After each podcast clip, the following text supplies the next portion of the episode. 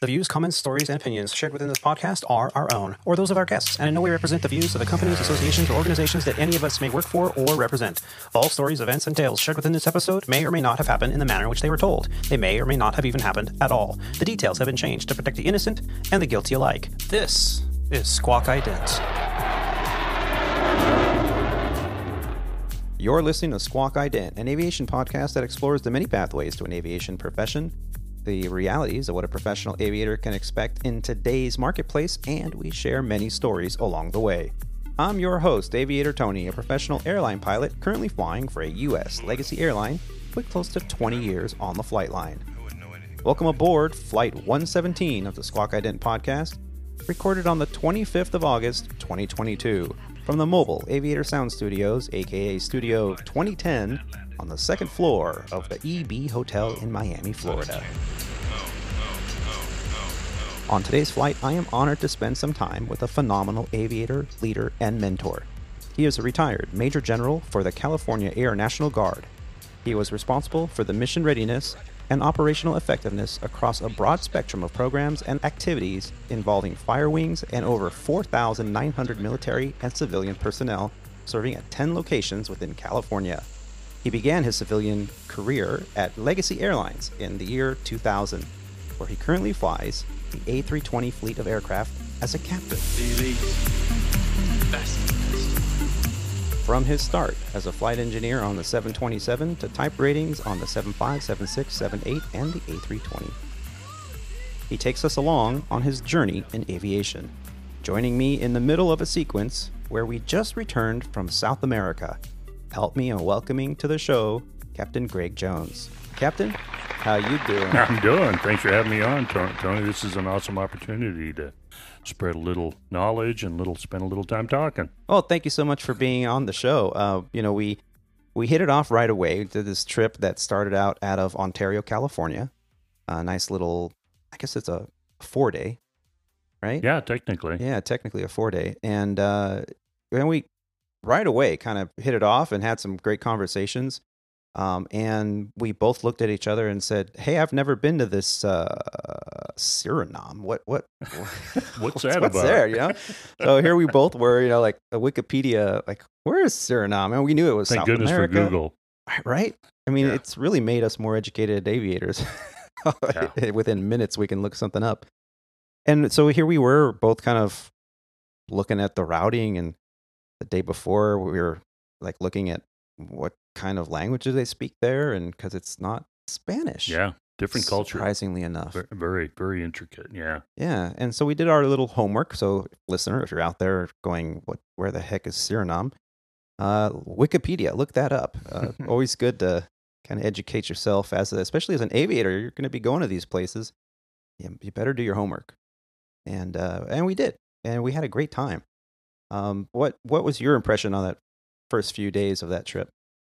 Yeah, you know, uh, you pretty much hit the nail on, on the on the head there. It was uh, I was not completely prepared, but uh, having been to South America before with the military and the airline, kind of new, But this was a little bit different location because it was so small, and the support there was not just not the same. And we showed up, and we didn't have a big customs to go through when we got there. But but backing it up, you know, en route, we didn't have the the same support that I would have expected if we had say gone to Lima or a big location like that where there's you know adequate weather and NOTAMs et cetera et cetera but we kind of had to figure it out and oh by the way once we got feet wet out of miami we didn't have internet so it was difficult to get updates on some of our uh, wi-fi based tools on the airplane so we had to luckily we had a good radar and we were able to pick our way through the weather getting down there.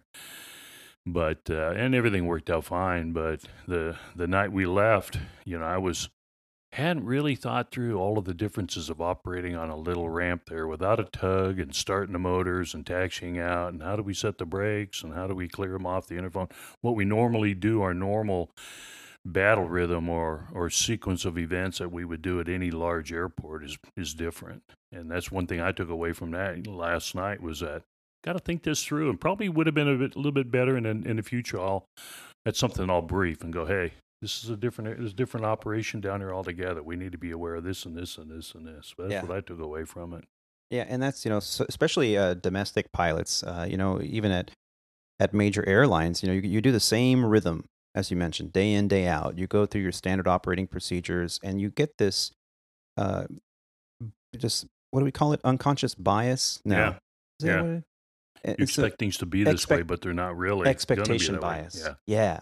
So you we, we kind of expect things to go a certain way. And then you're like, well, wait, there's no bridge here. Oh, well, that's okay. We used stairs before. And then you go, there's no tug out there. How, are they going to push us back? It's like, well, we don't get pushed back because we're in the middle of a huge ramp and we're the only airplane Yeah, on the ramp, you know? And there's no ATIS at the, this airport.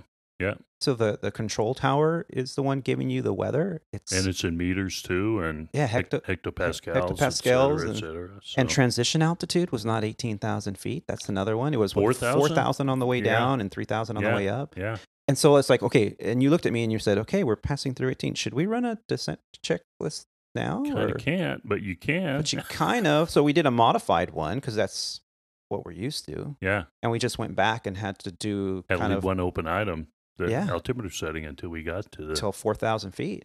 yeah, Because if you wait until 4,000 feet to do a descent checklist, not enough time. that's not enough time. I mean, Yeah. you have all these flows with telling flight attendants prepare for landing and all this stuff, and it's like Yeah, Yeah. absolutely. so it was fun. It was a challenge, yeah. I like. I need to do more. That's what I learned. Yeah. if anything else. you know. And and here you we are, you know, going to the Republic of Suriname.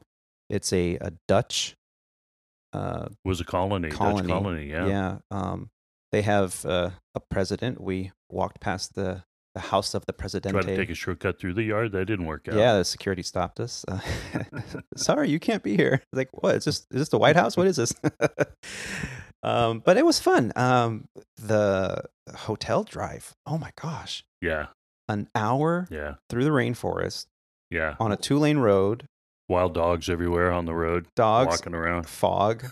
and the, and we get in these vehicles that they don't have in the U.S. They're you know they're still the same brands, Toyota, Mazda, all that stuff, Ford. But these are model vehicles that Yeah, we don't see. So that was interesting. As a car guy, I liked seeing that. But then the first thing we notice is what? Right side? Yeah. Driving Driver. on the wrong side of the road. Yeah. the left side. Yeah.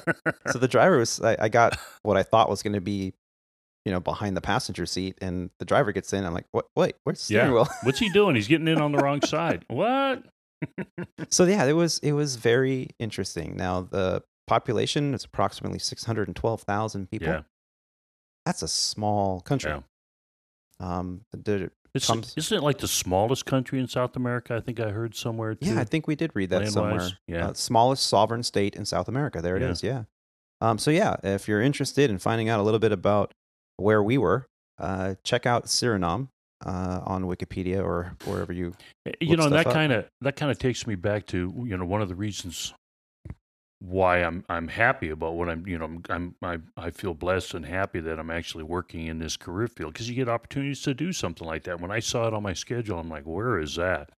You know, usually if you have a bad trip, you want to trip trade it away or get rid of it. But I'm like, no, I'm going to hang on to this because this is an opportunity that I'll probably never get again to go to Suriname. You know, I mean, Yeah. why not? And Yeah. it's worth it. It's fun. Yeah. You know, and I got paid.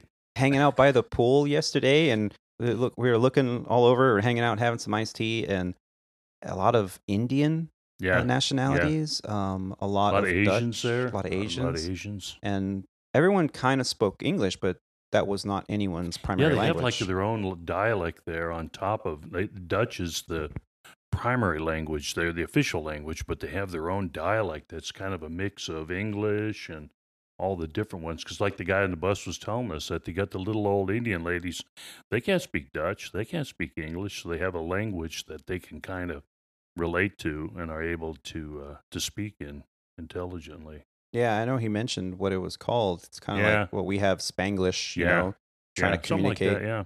here in, in Miami. We're trying to use Spanglish to communicate down here. and there they use this uh, Dutch slash native French New Guinea slash Brazilian slash whatever language. Yeah. It's all a bunch of languages all together. Yeah. So it was a fun trip, Yeah, you know, Yeah. and continues to be, even though not done on- yet, dude. came in on the red eye last night, crashed pretty hard, and then today grabbed lunch, and here we are recording a podcast. Roger. And let me just say thank you uh, for joining us, agreeing to be on. Um, you know, it's funny. We I often say here on the show that you can sit there and fly years, if not decades, and meet new co-pilots, new pilots, new captains, new flight attendants every leg, and you only have a really metered time to get to know each other. And there are those that kind of just do the chit chat, you know, let's talk about guns, politics, Yeah. and religion and move on. And then there are those that kind of stop and listen and say, wow, you did what before this? How, Yeah. how did you get into that? And it's just all you got to do is ask one or two questions. Yeah. And next thing you know, you, you might learn something very interesting. Yeah, I find 90% of the time the people I fly with in the airplane, they all have good, interesting stories to tell. Yeah. You know? Yeah. It's and that's, cool. that's how we started. Yeah. I asked you a couple questions out on the flight deck. We were leaving out of Ontario. You said, "Hey, I don't really fly much out of Ontario," and we kind of like talked about uh, the NADP one Yeah. procedures and what we can expect, and all, and like the short taxi and everything. And you were very, you know, receptive and were asking questions, and and I felt, ah, this guy, he's got a background. I can tell he's military. And you told me, oh yeah, Air, Air National Guard, C-130s and my eyes lit up. I was like, "Oh, my favorite aircraft ever!" And I you told did you, say that too. Yeah. yeah, I told you the story about when I was a, a young kid, Yeah. uh, six or seven years old, and my parents took me to a air show, at Travis Air Force Base, Right. and come to find out, you spent some time there. hmm So, how did your journey begin? This this journey in aviation? Well, you know, it goes, uh, you know, I'll go way back when I was a, uh young kid, always been interested in airplanes. And uh, my uncle was a, uh, a captain at KLM, Royal Dutch Airlines. And, uh, you know, I always talked to him about flying and stuff, and I always researched and drew pictures of airplanes. But I had an opportunity to fly. Uh, the family was going around the world on a uh, vacation, if you will and uh, my uncle was flew the leg from Rome to Amsterdam, and he was a captain, and it was an old uh, DC-9 precursor to the MD-80, and I got to sit in the cockpit for the takeoff and and all of that. So. Um, uh, you know, I got a great opportunity to see what it was all about. I got to have my lunch up there and everything. And so I'm like, wow, this is fun, you know? And so we, at the time, were living in Australia, went back there, and I said, I want to be a pilot. I want to be an astronaut. I want to go to the Air Force Academy, blah, blah, blah. Just kind of working on all that. And then we left uh, Australia, moved to Canada, Western Canada, British Columbia. And that environment there just wasn't really conducive to me going to school, continuing education, blah, blah, blah. So I, I really just got graduated from high school and started working um, for some labor labor jobs. Uh, was a teamster for a while. Had no intentions on going to university or flying. Kind of all fell off the uh, plate. Uh, I went down to visit my dad. Was running a, a an office in in uh, Nevada, and I had an opportunity to go work for a law firm down there uh, temporarily. And I, I got to see the advantage of an education working with a bunch of professionals. Uh, one day, dad, my dad and I were at a at a uh, state fair, walking around. We walk into this big building, and I like working on cars. That was kind of my my uh, pastime from from junior in high school or young in high school. I built cars. So anyway, I walked in. There was a jet engine with a bunch of dudes in uniform, and uh, so I'm going to go talk to these guys. My dad goes over and, and talks to some people at a Forest Service uh, counter, but anyway, next day, next thing you know, I'm enlisted in the National Guard. So I was a jet engine mechanic. I started off as an airman basic, which is the lowest possible rank in the uh, Air Force, in the military. It's a E, e, E1, there's nothing lower. So um, I took a semester off. I had started University of Nevada, took a semester off, uh, went to boot camp, went to tech school as a jet engine, which is a jet engine mechanic school. And I came back, and uh, so I worked part time as a jet engine mechanic and went back to university. And then I transferred to uh, Southern Cal and transferred to the unit down there. It was a mechanic too. And then I, I decided I want to go to pilot training. You know, they have a, a selection process at each wing in the National Guard. And so the Air National Guard. So I uh, I competed my junior year at uh, USC, and I was selected. So when I graduated, they sent me to pilot training at Williams Air Force Base in Phoenix. So when I went there, I knew what I was going to be. I knew I was going to be a C 130 pilot. It, and at the time, we were in Van Nuys in California. So uh, when they go around the class the first day, what does everybody want to be? And they're all like F 15 Bitburg, you know, F 16 Luke. They're all, everybody wants to be a fighter pilot. And they got to me, and I'm like, I just want to be a C 130 pilot in Van Nuys. And they're all looking at me like, what's that? Because very few of the active duty folks in the class, we're about 20% were guard and reserve, and the rest was active duty in class. They had no idea what the guard was. And then and they learned in the next year what it was about because I already had my airplane, I already had my location. They were all vying for what kind of airplane they were going to fly and where they were going to go, and then they were going to have a long commitment afterwards. So after I completed training, my uh, pilot training, then I went to C 130 school at Little Rock for four months, and I came back to my wing and where you do seasoning training for a month just kind of learning the local area and the the uh, the procedures, the local procedures. And then while I was doing that, I got hired by the Navy as a, uh, a flight test engineer. I have an engineering degree. So I, so I, was, I flew part time with the Guard, worked full time with the Navy, but it really kind of worked the other way around. I flew a lot of trips with the Guard, and I think I've spent more time on the Guard base than I did my civilian job. But it gave me a great opportunity to fly. And, you know, I, I went through the process and upgraded aircraft commander, became an instructor pilot, uh, evaluator pilot in the C 130. I started moving into some command positions. I was a squadron commander for a while. I was a group commander for a while. I moved to another uh, base to be the wing commander for a while. And then I, I took an opportunity to go uh, on do some staff work at uh, headquarters Air Mobility Command at Scott Air Force Base for a while, and then um, I also deployed a couple times in the middle of that. And then I finished off my career at the headquarters uh, in Sacramento for the California Air Guard. And the last couple of years wasn't in a flying position, but up to up all the way up through wing commander or flying positions. So I flew a lot in the guard militarily, but the last four or five years, you know, really didn't didn't have an opportunity to fly. Yeah, so, and this all happened over the course of how long?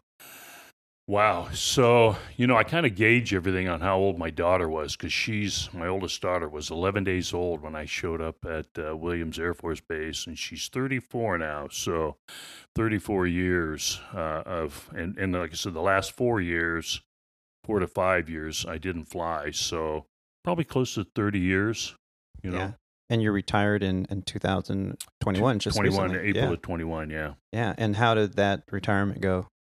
Good. I, uh, you know, I, I had realized in the last couple of years because I was not flying with Legacy as much. I was taking time off from Legacy, and I either took full time military leave and, and just being paid military, or I took a lot of time away from the Legacy company and uh, and did military. But I found that I, at, at some point I was taking a pay cut doing the military. And I realized at that point that it wasn't really about the money; it was about the service. You know, I had a, uh, inter, a discussion with a young captain that I had always given a pitch to the new, the younger crowd, the active duty pilots, about joining the Guard and Reserve because it's a backdrop. It's a money uh, uh, insurance if you lose your airline position, like I did. I got furloughed in 2002, and then went back to my uh, guard job. And she said to me, "Hey, hey, sir, I hear you giving that spiel, but you need to roll in service because a lot of it, a lot of us do this for service." And a light clicked on when she told me that. I'm like, I do the same thing. I'm not doing this for money. I'm doing it for service. And it's serving the country, yes, but it's serving other people, other airmen. You see the young airmen that you're mentoring, that you're helping. You see somebody having a problem that you're helping them with fixing. You know, a young staff sergeant whose family's having a problem and you can reach in and fix it. That's, to me, was really more fulfilling about the job than anything else, was being able to interact and help, you know, the airmen um, in the wing. So, it just became the time. I'm like, you know, I I got to move on and and kind of get my life going on.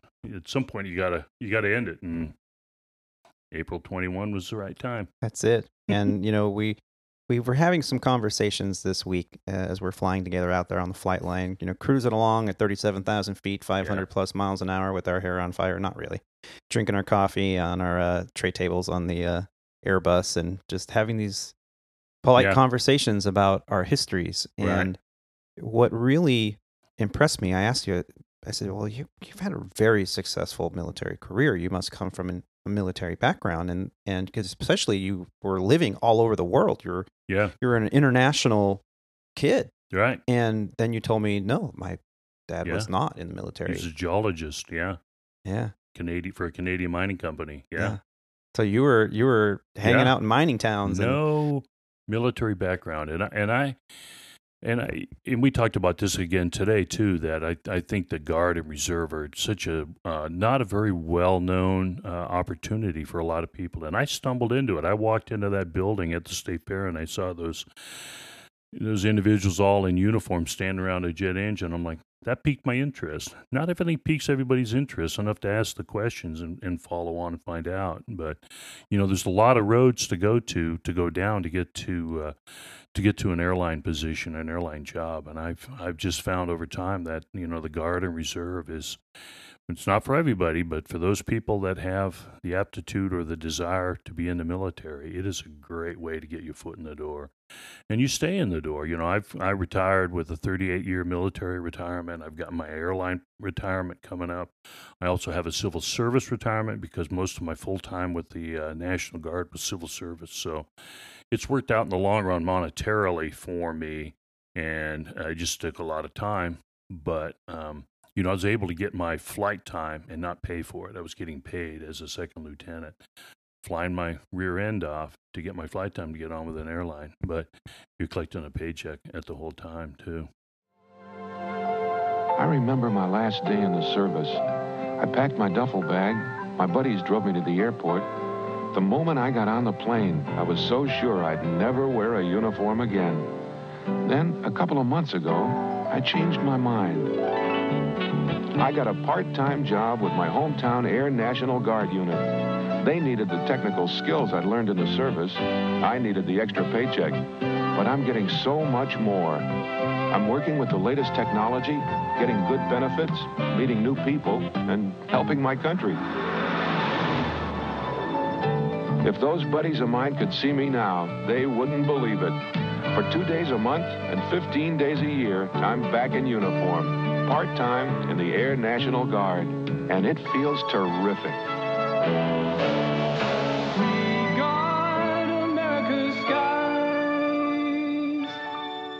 Yeah, and and for, for the friends that I have that are in the guard or or on reserves for the army or or what have you, it always amazes me what a smart choice that is because you have you're you're serving, but you also have flexibility. Yeah, You know, and if you want to do your couple weekends a month, great. But if you want to do more, you can. right.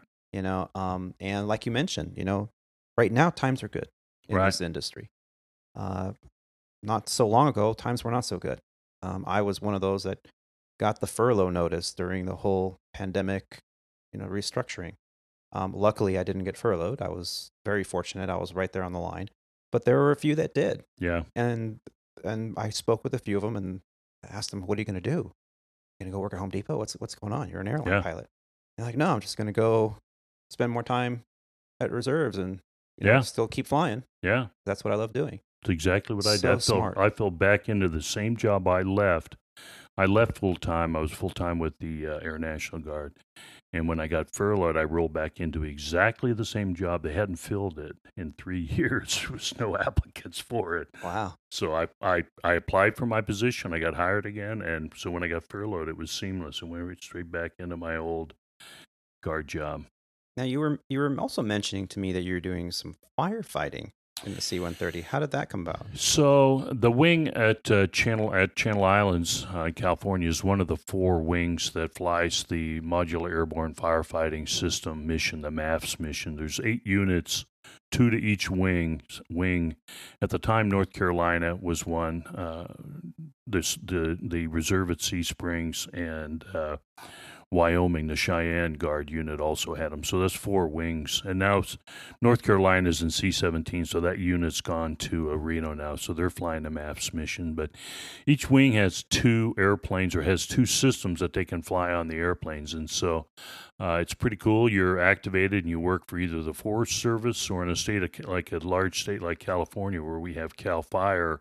Uh, we can be tasked by Cal Fire to go out by the state to go out and fly on missions, and it's it's exhilarating. I'm not gonna lie to you. It's it's by far the most challenging and the most rewarding and the most fun mission that we had in the C-130 because you're, you know, you you go out there and you're you're fighting a fire. You're you're saving people's properties. You're saving. You're actually doing, you know, something for the good of the nation, for the people, the local people. You know, I mean, I've walked into a walked into a restaurant after flying a mission, and people stand up and, and clap. You know, I mean, it's that it's that awesome. But um, to you know to to uh, to get an effective drop, you'd have to drop it around 120, 130 feet, about 130 knots, and the system, the the the uh, the system's designed to build on a fire line. So if they can put a heavy equipment like a D8 or a D9 in there, like flat land, that's what they'll use. So, but up in the hills, a ridge line, they can't get equipment up there. So we would be the ones that would build a line on the ridge line. So all of our drops were down a down a canyon and a ridge line. So you're flying in the mountains, and you got to get the airplane slowed down, get it configured, get the uh, system ready to drop, and then you follow a lead airplane. The uh, usually the Forest Service would provide an airplane. You'd you'd follow them in a base. Uh, sorry, you start off on downwind base, and you'd be talking to the pilot of the other airplane, telling them what speeds you want to be on, and then you roll out on final, and they'll tell you exactly where to drop and the co-pilot has a trigger and right as you go over the drop and you can tell where the last line was and you you get to, you get a good feeling of when to pull the trigger and you squirt the stuff and it takes like five to ten seconds to drop 20,000 pounds of retardant. It's pretty Yeah. cool. Yeah, and you were giving me a little bit of a, a lesson on that about the nozzles and how it Yeah. like, vaporizes the retardant. Yeah, it's like a it's like a huge spray can because they that system we have uh, the MAP system is a is a uh, aerosol. It has big air tanks on there that blows it out. Vice most systems nowadays are belly drop where they have doors and they have tanks inside integral tanks in the airplane, and then the doors. It's got much smarter than it was 20 years ago when I started flying the airplanes because the belly drops, the doors are either open or closed. But now they're tied in with GPS. They know speed. They know altitude. They, you know, the radar altimeter's tied into it. And now it's all based on, uh, you know, processor-based systems. Now for those doors are really smart. They sequence the doors to get the right drop, the right, you know, dependent, you know, not you, didn't have to necessarily fly a target altitude and airspeed like we had to in the maps. They could be the system would compensate for any differences in speed and altitude. The new system's on the belly drop, so it's got a lot smarter. It's a pretty cool mission. Yeah. And you know the we were talking about CG shift and Yeah. how dangerous CG shift can be especially on a heavy aircraft. And I was asking you how, how do you compensate? Do you just trim forward and and just kind of full speed ahead with all your might or is the system governing a lot of that auto trim? So, no auto trim on the Herc, but uh, yeah, you, the older system went out the paratroop door. The the two tubes stuck down, and so you definitely felt a nose over rotation, and you just had to just had to you had to fight against that.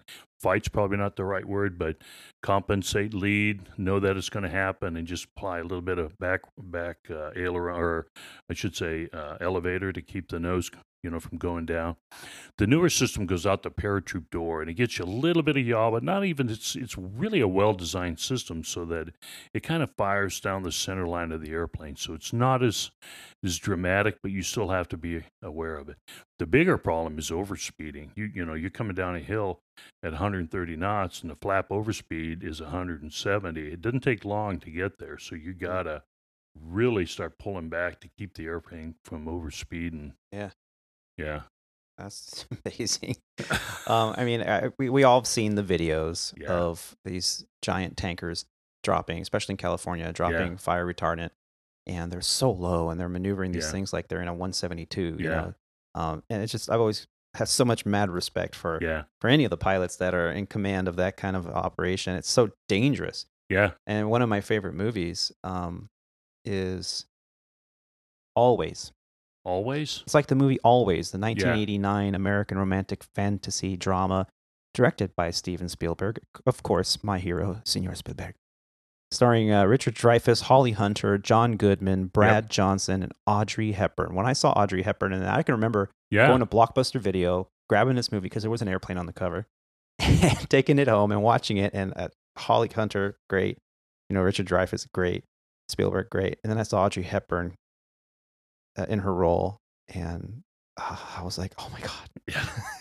I don't remember her in that movie, but I was probably more interested in the airplanes. In she plays a, if I remember correctly, she plays an angel that is mentoring Richard Dreyfuss, who plays okay. a new angel, who is trying to mentor a young hotshot pilot who yep.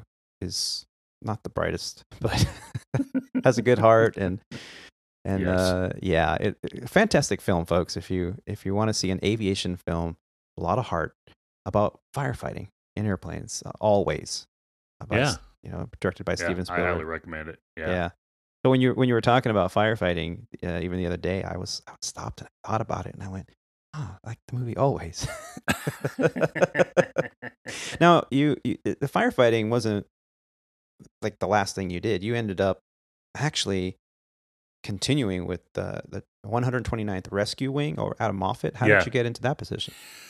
So I was given the opportunity to go be the wing commander there. So uh, I, you know, I was a Herc pilot flying C-130s, and they have uh, HC-1. They had uh, at the time uh, MC-130Ps. They uh, they use them for rescue. They're a refuel capability airplane and refuelable. They can refuel.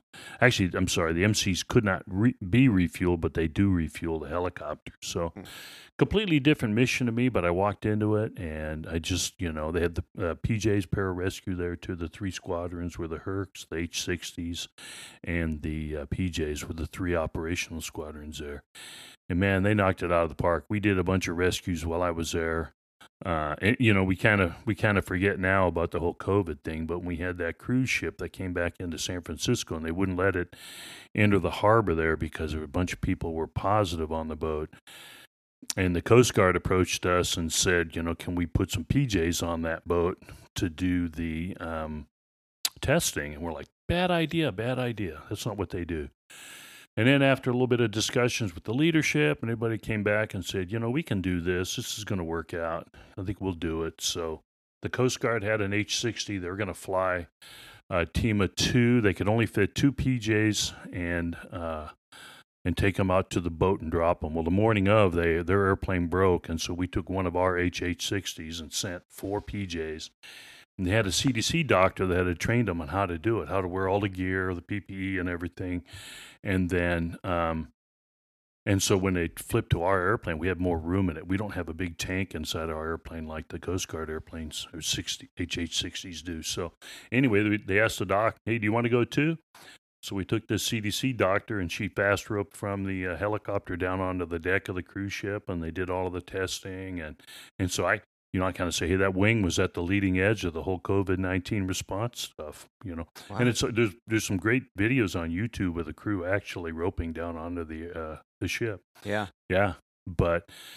That, I mean, they did a lot of neat stuff and a lot of deployments and that, and just working, you know, uh, for the state. And you know, we, man, when I was there, we hit over a, we went over a thousand rescues uh, at the wing, personnel rescues. So uh, yeah, and we Any did quite particular a... rescue stand out? Well, um, yeah, we had a couple. We had one that I actually flew the airplane on, where we sent a. Um, we had a ship that uh, one of the sailors on it was about 600 miles off the coast was uh, ill, very ill, and so we got we'd get a phone call from the Coast Guard because the Coast Guard could not do it they didn't have the capability to go that far with their helicopters.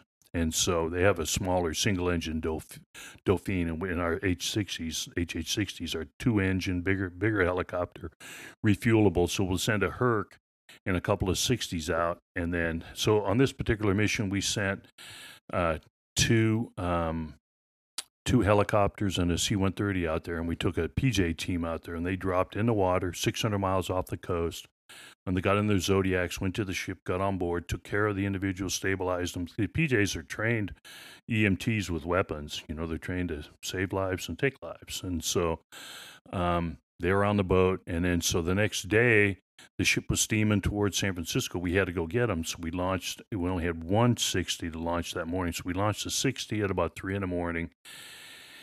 And we took off like at uh, about six in the morning, and I was flying the airplane, and our job was to meet the 60 a couple hundred miles off the coast, give it gas so it could make it all the way to the boat and pick up the PJ team and the patient and bring them back. And then we would we'd fly over the boat, loiter, wait for them to pick up the passenger and the PJs and bring them, uh, the injured uh, sailor, I should say, and bring them back to shore. And then we would give them gas along the way because they're you know refuelable. Well, we get about 150 miles off, and then we catching up to the helicopter, and all of a sudden they're like, "Hey, we're RTB. We've got a chip light." And I don't know if you're familiar with helicopters, but it's got a couple of big gearboxes, and they've got a little detector in there. If it detects metal chips and the light goes on, Mhm. so they had a light, and it basically told them that the rear gearbox was Getting probably coming up. apart. It had metal shavings in it. And they're 100 miles off the coast above a deck. They're at like 3,000 feet.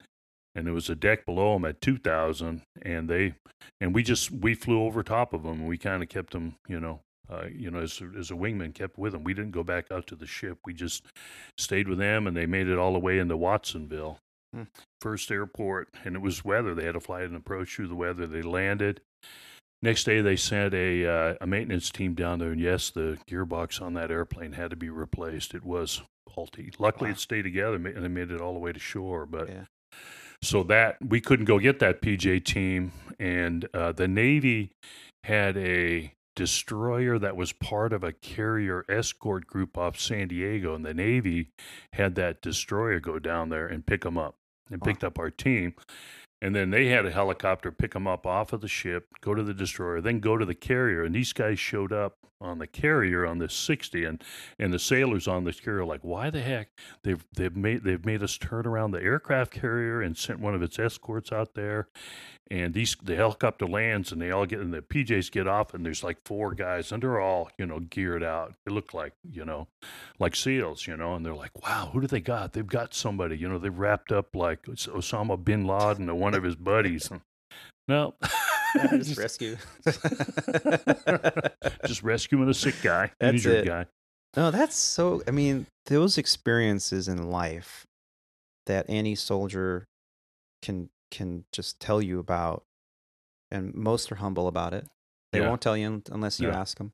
Um, but those experiences really do shape a mentality Yeah, towards helping others, servicing others, respecting our fellow man, fellow woman, right. um, and I think that's why military, not just military pilots, but military service members in general, command so much respect in an industry like ours. Right. Um, and a lot of times, civilian pilots that came up through the ranks of the civilian world, never having had the opportunity to serve the country, they just don't get it sometimes. Like they don't understand the sacrifice that's made and and how much bigger the world is than than we think. And sometimes you hear, oh, those military pilots have an attitude, or those military pilots, you know, at the airline, you know, they don't get they don't get the operation. They don't understand SOPs.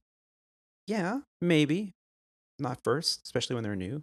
But damn, they're quick on the draw. They've seen some shit, Yeah. and they don't get their panties in a bunch like some pilots. Yeah. And I mean, we talk about it all the time. We don't really badmouth anyone on this show. We never talk about the negative experiences. We did talk earlier today about, um, you know, you you take your experiences, both the ones you had in the military and the ones you have here in the civilian ranks of the airline industry, and you you you said something pretty cool. You said you put that in your toolbox, Right. and those experiences, good and bad. You fly with a guy that got their panties in a bunch and it was all dramatic and it Yeah. made it so much bigger than it actually was.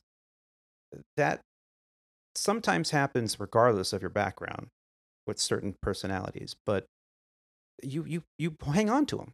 You put them in your Right. toolbox, and when you are then in command, then you open up your toolbox and you say, "I'm not going to do what that guy did, Right. but I'm going to emulate what this other person did." It, it, it kind of goes back to what we talked about too. Uh, I mean, the difference between being a leader and being a manager. You know, a lot of people are good at managing, being a micromanager. You know, and, and making sure all of the you know every, all the dots are, are are are marked and T's are crossed, everything. You know, but at the end of the day, they're not a, not necessarily a leader. Some managers make leaders, but uh, a leader is somebody that inspires. You know, and I think it's something that you learn in the military particularly if you've grown to become like a squadron commander, even as an aircraft commander in a in a multi um, crew member aircraft like a C-130, where you learn how to manage people, and after doing it for 10, 20 years, you just understand who you can trust, who you can't trust, uh, you know how you manage them differently, uh, and and you know, and at the end of the day a lot of it boils down to, eh, you know, I hate to use the term mission hackers, but in the military, we're used to, you know, getting meeting the objective, getting the job done, and sometimes it's just a little bit incompatible with you know the airlines. There's a lot of people in the airline don't want to take that extra step. You know it's like it's not my job to do this. And and I wouldn't say it burns me, but it's just not my style. If I have to, you know, push the injured lady, lady that's waiting for a wheelchair, if I have to push her wheelchair up the jet bridge so that the flight attendants can get off the airplane and get things moving, I do that. I've done that quite a bit lately because there's just after COVID, they just don't have enough people to push wheelchairs, believe it or not. But um, at the, at the end of the day, I think that's something that differentiates us too a little bit. Is that you know we, we just like to get the job done and do whatever we we need to do to to do it, and and also like I said, you know some of the some of the leadership styles that you that you've learned or gained in the military are vastly different than what you would have in an airline. Uh, and before we jump into your time and how your progression in aviation led to an airline career, um, I, I want to ask you one more question um, in regards to your retirement. You showed me a photo. You're like, check this out. And you showed me this crate that came oh, yeah. for you. Tell me about this crate. Uh, so I, uh, a couple of my buddies got together and bought a, uh, they had a, they bought a C-130 prop, just the propeller itself. And it, it's all finished and it has, uh, it's polished and it's all painted and a base and everything at the bottom with my dates and my rank and everything. It's really cool. Came in a big wooden box that my buddy was like, "Don't open it. Wait until we can FaceTime." And so I had it outside my garage. It wouldn't fit in my garage. It was so tall. Yeah. but yeah, it was really cool. Yes. One of the coolest yeah. things and just ideas to to Yeah. do that for you. Yeah. And you showed it to me, and of course, in, in all your humility, you're like, check this out. And I'm like, wait, let me see that. And I grabbed your phone and I read the plaque and I went, oh my gosh, really? Major General, huh? And you're like, yeah. And we've been flying together for a few days. Not once have you ever mentioned your rank. I Tell me how you tell me how you ended up at that rank, because not a lot of people get to say that they were a major general in retirement. You know, a lot of it just, you know, being in the right time at the right place. I mean, uh, in the, in an organization like an Air National Guard, there's just not a lot of opportunities as there is on active duty. You know, I, I wanted to stay in the state of California, and you know, a lot of it had to do with you know me working hard and and taking the opportunities that were presented to me, and some of them weren't pleasant. But you know, I deployed several times. I did staff tours that weren't necessarily pleasant. I did a Pentagon tour for two years, and um, just you know, just make yourself available for everything that comes along, and don't say no. Don't you know? Try your hardest not to say no. Sometimes you just the family life is not conducive to it. But if there's any way you can make it happen, you know, I made it happen.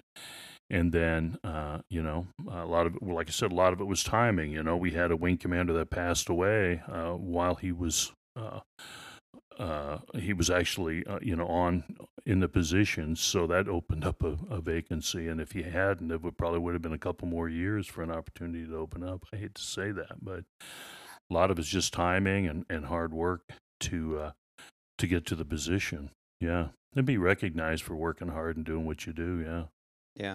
yeah, I've been watching a lot of videos on YouTube. Um, there's quite a few uh, leaders that I've been following on YouTube, and recently I just watched a video that talked about the difference that we kind of scratched the surface on earlier today was the difference between managing and leading. yeah, Um, and I think that's a distinction that that it's it's sometimes blurred with people that get into positions of power, um, and you know it doesn't matter your rank, your experience. There are those that like to micromanage and be feel like they're in control because there is no Yeah. such thing, right? And there are those that are just like, let's get the job done and let me roll up my sleeves and get in there and make the people that depend on me have the tools that they need. Make sure Right. that they have the tools that they Right. need. Make sure that their everything at home and family is going great. Sure. Um, and so that's the, I think the biggest distinction between a leader and a manager is to stop and just take a moment and realize that those people that are under you are taken care of. Right. And they know how to do their job. I mean, I think that's the, that's the other part that's important is to let is to let them do their job. They've been trained and they and and if you give them the opportunity to just do what they've been trained and what they want to do, they excel and they they're proud of what they're doing. If you sit there and do their work for them and say, "Hey, you're not doing a great job. I'm going to do it for you." Well, you're not giving them an opportunity to learn or to you know to become better at what they do obviously. So i think uh, you make sure that your your folks have the tools that they need to get the job done right and that was really my job. I you know i would not micromanage. I would lay out the expectations and if they were getting outside of the lines i'd have to probably give them a little bit of a, a vector correction say hey this is how it should be done but nine times out of ten you know they knock it out of the park when you let them do what they want to do if you sit there and micromanage, that's kind of the difference between, to me, between a manager and a, and a leader is somebody that's micromanaging, doing their job, telling them how to do it. Sure, there's different ways of doing the job, but at the end of the day, if it gets done correctly and and and safely, of course, with an airline position, everything has to be in line with the SOPs, checklists, et cetera, et cetera. But at the end of the day, there's quite a few different like techniques, if you will, that uh, if you let somebody do their job, they're going to get it done knock it out of the park. Yeah. And Yeah. we'll be right back with Captain Jones right after the break.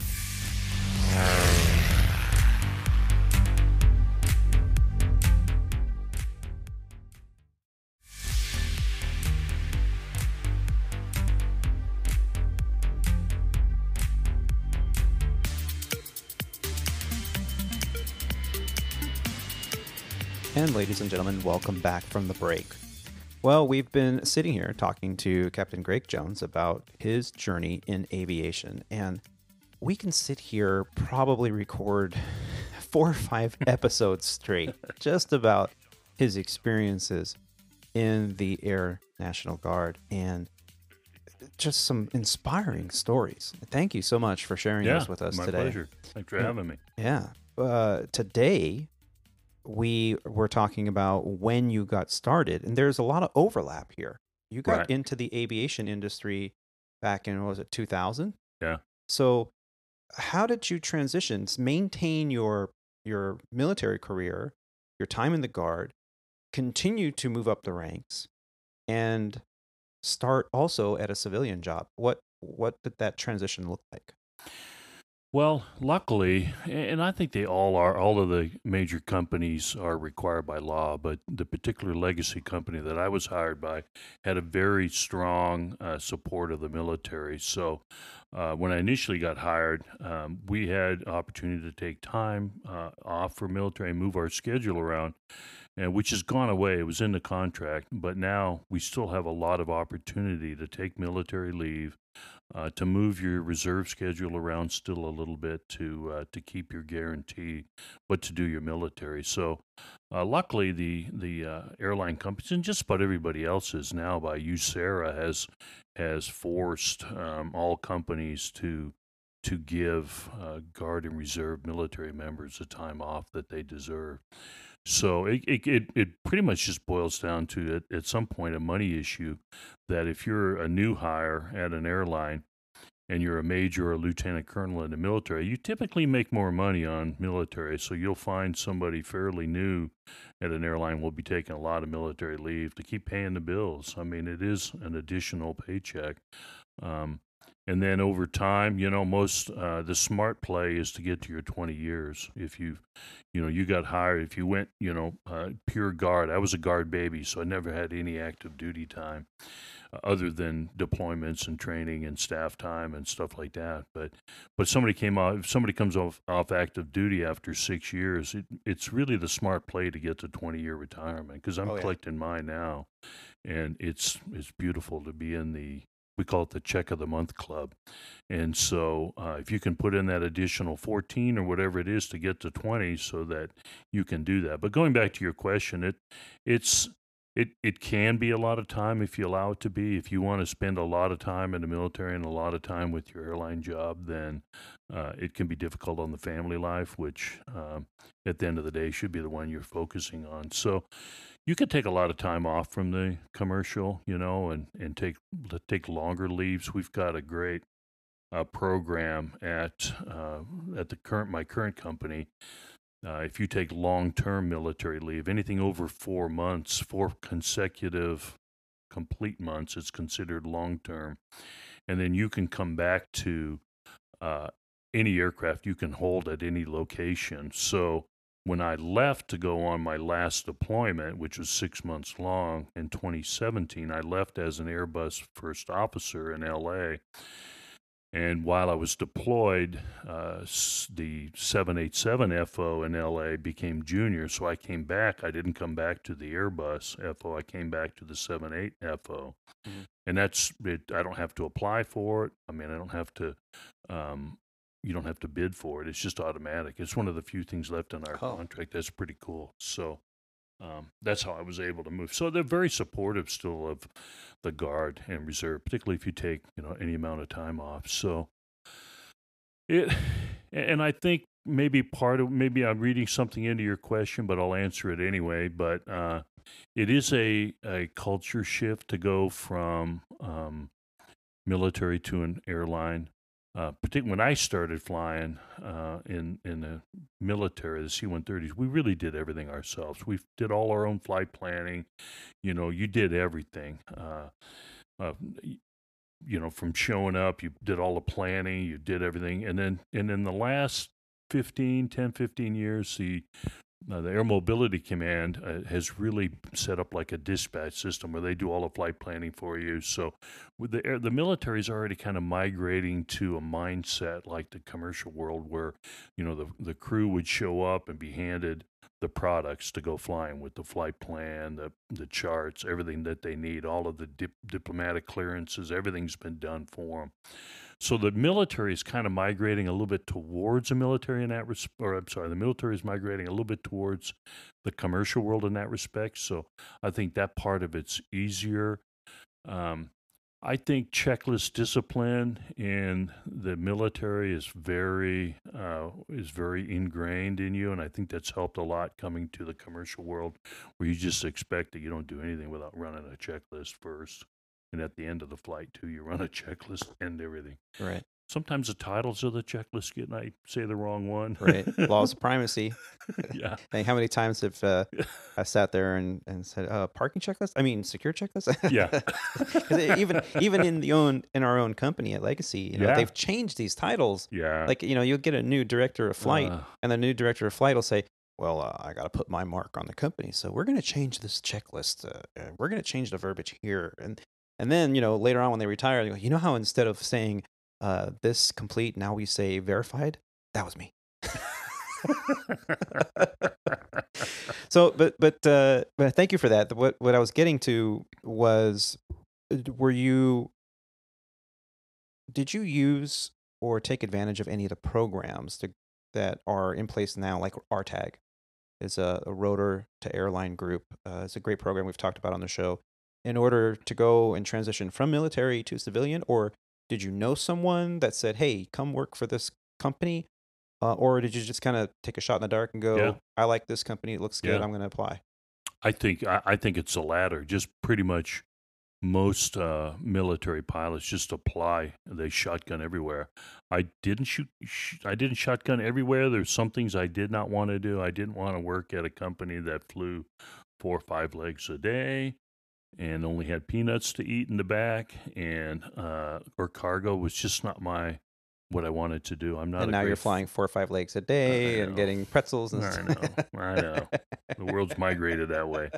Or red eyes. I, you know, I didn't want to do cargo red eyes. And what did we do last night? Right. Red eye. right. So, uh, but you know, I, I didn't really use any of the resources. I didn't go to any of the seminars or any of that. You know, I, and the, the, when I got hired in 2000, it just didn't seem to be a lot of it out there.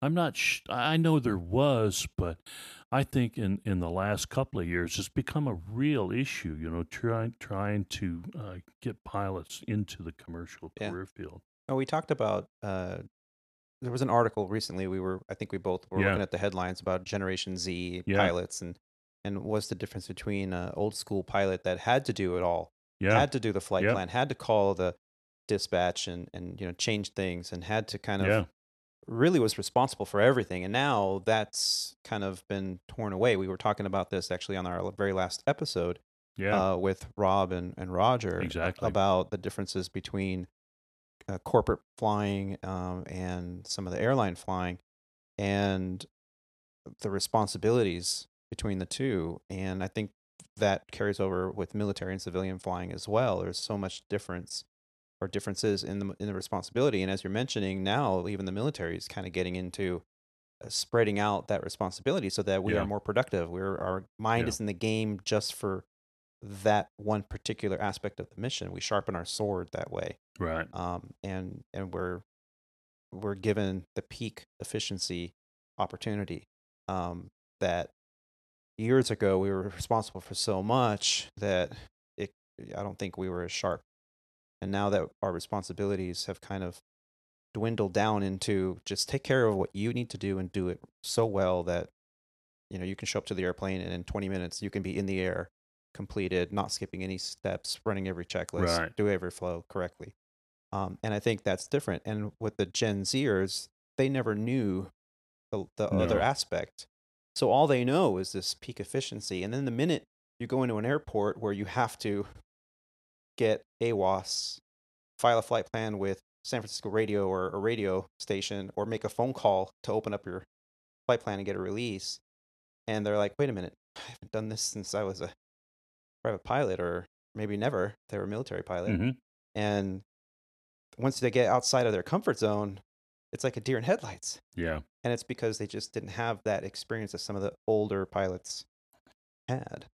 And that, you know, just that brings up a thought I had in my head as you were speaking. And, and, you know, when we talk about military pilots in the commercial world, I think there's really at least two major groups. You know, you have the the military pilots that came from a heavy background, a tank or an airlift kind of a background, where they're used to working with a crew and they're used to going to locations like on the C-130. We I traveled all over the world to the most austere locations, trying to figure out. I mean, I actually ha- I spent two weeks in Antarctica, so I can say that I've been to every continent in the world, and most all of it was in a Herc.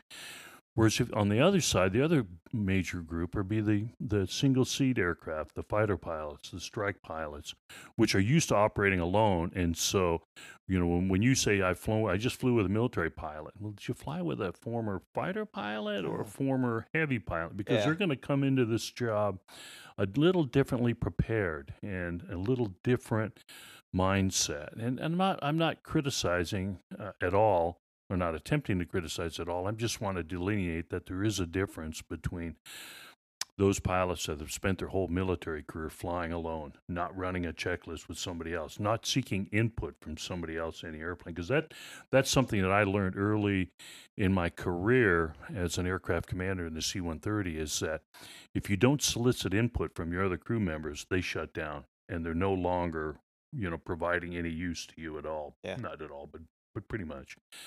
But if you bring them in as a team, you work together, you take all of their input, and then at the end of it, you go, thanks for the input, thanks for the input, thanks for the input. This is what we're going to do. I'm the aircraft commander. I'm going to make a decision. I've taken all of your input, but I'm going to make this decision based on what I believe to be the best course of action, and it may or may not be based on input. And, and I and I've had my mind changed dramatically by you know I'm, I'm this is the way we're going to do it. We're going to divert to here. You know, the other pilot, the navigator, the engineer go, "Oh, hey boss, this is a better idea. Let's do this. Let's do this." And, and I and, and I have no problem changing my mind if they can if they can tell me give me a better idea, I'll follow it, and then boom, away I go. And that's just a leadership part of my leadership uh, style that I've learned over the years. Well, you're not going to have that opportunity if you're in a single seat airplane to take input from these other crew members and kind of come up. You're always on your own. So now when you're operating in a crew airplane, like in the commercial world, maybe a little more difficult. Luckily, you don't start off as a captain, you start as an FO and you kind of start figuring things out. But you they've never been to a look. You can't put a Viper or an F fifteen in Suriname on the on the field there. It just doesn't happen by themselves with no ground Yeah, without support. ground Yeah. support or anything. Yeah. So that doesn't happen. So again, you know, having been to some pretty austere locations in a Herc, I've done it before, and so I've seen it. Although a little bit rusty, I showed myself to be a little bit rusty last night, but that's okay. I had you to help keep me out of trouble. That's it. And those little uncomfortable moments, I call them, uh, on the line, uh, they actually are good. Yeah. That we get into. Uh, at my time uh, years ago, when I was in a position uh, in the training department, um, I would see, you know, students come through. I would call them students, but they were new hires. Um, they come through, and I would have rather have had, and I've said this before, someone who struggled throughout their IOE process or in the simulator, but was able to keep the train on the tracks through Yeah. everything that was thrown at them, versus someone who was sharp but had really nothing thrown at them, and they passed because they, they, they weren't challenged. Right. I'd rather have the person that struggled that was challenged because I know. and know their deficiency. They've seen it. And Yeah. they know what yeah. So when we go into a place that we've never been before, and we're like, oh, they they want us to drop the brake. Okay, let's, we're we're on the clock now. We drop the brake. All right, we're ready to push. Oh, there's no tug here, Captain. Oh, um, guess we should I can't start release an a engine. We should probably. I can't release a brake. Is there We- chocks? Are there chocks down there? What like what? You didn't say that. Uh, because there was a tug. We just didn't know. Yeah. We didn't know that there wasn't a bar. So yeah, I mean, it was it's all these little things, but now we know. Yeah. and now like you go maybe into a different location in, Yeah. in South America or in Mexico and Yeah. and you're like wait a minute there's a ramp there's uh, I don't see a tug out there oh let's review this before we actually you know so it's good that we go through these challenges um, Yeah, it makes us stronger and to mention um, what you were saying about single pilot operations versus multi-crew operations in the military I think that's very much holds true also on the civilian world because when you have a pilot that maybe w- was in the left seat at a regional on a jet for a year or two, and then they get hired on to another regional or maybe mainline. They come with an experience. They come with some expectation of the job Right. versus what some of these low cost carriers are doing right now in the US in our current market. They're hiring CFIs because they don't have to worry that they're going to be there for six months and then get a phone call from somewhere else and leave. Yeah. And we saw that a little bit happening with Frontier and Spirit, where they were hiring CFIs with zero turbine time Really. in an effort to retain them through training and until they are ready to upgrade. Uh, that way, they didn't come in from, say, a regional carrier, then go to one of these low cost carriers, and then six months later get a call from, say, JetBlue or or United or Delta, and they go, "Oh, yeah, I'm right there," because that's their end game. So now Spirit spent all that money, for example, on training. They're Yeah. there six months. They're barely off reserve, and they're already moved on Yeah. now they got to replace not only that seat but the anticipated seat that they were going to so now they're really hurting and when you dry up a pool of of qualified candidates like they did when the wholly owns for legacy decided to pay all these bonuses and this temporary uh, Yeah. contractual pay this huge pay increase um, and now the most recent news that legacy has acquired a fourth wholly owned and that's going to happen with air wisconsin um, so now they're all they're doing is drying up the pool for the competition. Right. So now those low cost carriers and those places like, like Chicago, United's going to hurt Yeah. because there's a contract. Now, if they own them, they can't contract out to a competition carrier. So all that United flying that Air Wisconsin was doing is going to immediately terminate because they're now wholly owned by Legacy. Right. So it's not really it's like twofold. It's not just about acquiring airplanes and pilots. It's also about hurting the competition. Yeah. And those have been the moves lately. And so you see But that a goes difference. back a while. I mean, you, you know, our, our companies acquired a few in the past that no longer have the airplanes or the locations or the routes. And Mhm. it, it's almost like they're trying to put other people out of business. Yeah. It's not about the smart move always, but I'm Yeah. not in management. So, You're not in management. We're in we're in leadership. Yes, no. you know, that, you know, and, and, and I, and I, I'm wondering how what they're doing at our at, at at some of the regionals with these big bonuses. You know, I just recently jump seated on SkyWest, and where they don't have any kind of an incentive program to stay around really yet. I think they might, but not as robust as some of the other ones out there. You know who I'm talking about, Mhm. and uh, and the captain was leaving within a month to go to Southwest, and the FO was leaving within a week to go to Allegiant, and and they're bleeding. They're they're bleeding more than they can train, and they're they've got training locations like in Dubai. In Dubai, they're sending people down there, Yeah. all over the world, and they don't have the training capacity to to meet the the losses that they're going through. Yeah, even Sandpiper was sending people to France for the Embraer sim Yeah. for a time when I was there, at least. Um, and hey, if you want to make money in this country, get yourself a facility near a major airport Yeah. and get investments to put in a dozen simulators of different types that are in high demand, and you will take it to the bank, man. Um, yeah, so th- there's definitely a shift um, and a and a clear and distinct difference between experience and having to kind of drink from the fire hose and learn Yeah. as you go. Um, and those with the experience kind of tend to handle the stress and the pressure from this career field with a little bit more calm and a little bit more, I hate to use the word dignity, but they, they just don't get all riled up. And then those that have never experienced it and they come into it, they're a lot of times it's stressful. Yeah, And, and you add that to hectic schedules and red eyes and minimum Yeah. rest and yeah, and forget circadian rhythm nowadays, it can be a very stressful job.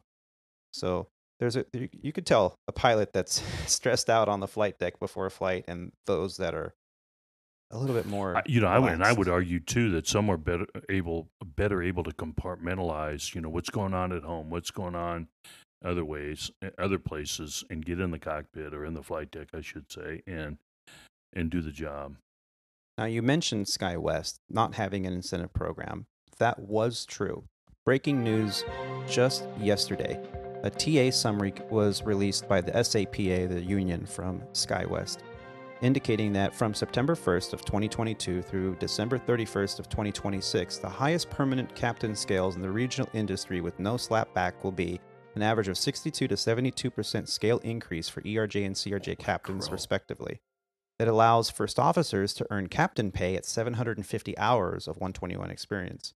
Their 401k program has set the bar for regional industry with 3% direct company contribution to their 401k. The company match is 100% dollar for dollar, and company contributions vest immediately. They'll have more days off per month, more than any other regional group, with 18 duty days max, unless waived. 12 days off for a 30 day month, 13 days off for a 31 day month. There will be no more standalone reserves, or ready reserves, I should say. Uh, the additional productivity override will be above 90 hours. Uh, they'll be paid 150%. So anything over 90 hours, 150% pay.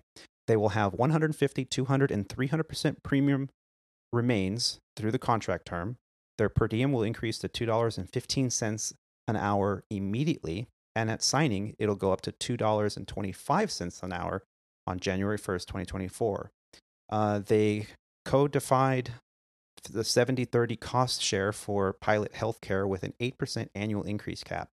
They have enhanced work rules that were already in place to be the top tier in the industry and simplified to one scale for all aircraft types. So it didn't matter Wow, now what airplane you're on. Now, that helps with training too. If you don't have to flip around different airplanes like we do at at our legacy company. Yep. So currently, one year pay ERJ captain. So one year seniority ERJ captain at SkyWest currently is eighty-one dollars forty-two cents an hour. It will go to one hundred thirty-five dollars and 70 cents an hour. That's $54 an hour increase. Um, the CRJ captains are going to go from $76.60 an an hour to again 135.77. So that's $59 and 11 cent increase. That's Wow. 77.1% increase in your annual salary overnight. Wow. So yes, So they've heard loud and clear the leadership management at SkyWest that they need to they need to pay piles to keep them around. Yeah. And I Make it recently uh, I was reading a, a post that one of our captains posted on one of our forums on one of the social media giants that they had a PSA captain, check airman, on the jump seat. And during cruise, he turned around and he, he asked her, he said, Hey, is it true? Are you guys really making this $1,000 an hour more than wide body captains? She says, Yes, um, it is true. And she told him that she cleared $54,000 in one month Wow. in one month, picking up premium pay at 400% pay, plus her her check airman override doing IOE the whole time. And one of our captains was like, "Well, how is this sustainable? How how can this happen? This doesn't make any sense." And she said, "Well, if they want to move the metal, they got to pay the price, which means it's either pay your pilots or you're not going to have the staffing to satisfy the contracted obligations. And I just wish that part of that philosophy trickled up to us, to our pilot group. Yeah. You know, if our pilot group, uh, and I hate to get into the, the, the politics of it all, so I won't, but I will say this. In my opinion, our pilot group, if we stood with a little bit more solidarity and stopped picking up super, super premium and Yeah. dropping everything just for like a few months, then collectively we will have sent a message that our management would have to address. And our contract negotiations wouldn't be drug out another year. It- I think it really would start to resonate.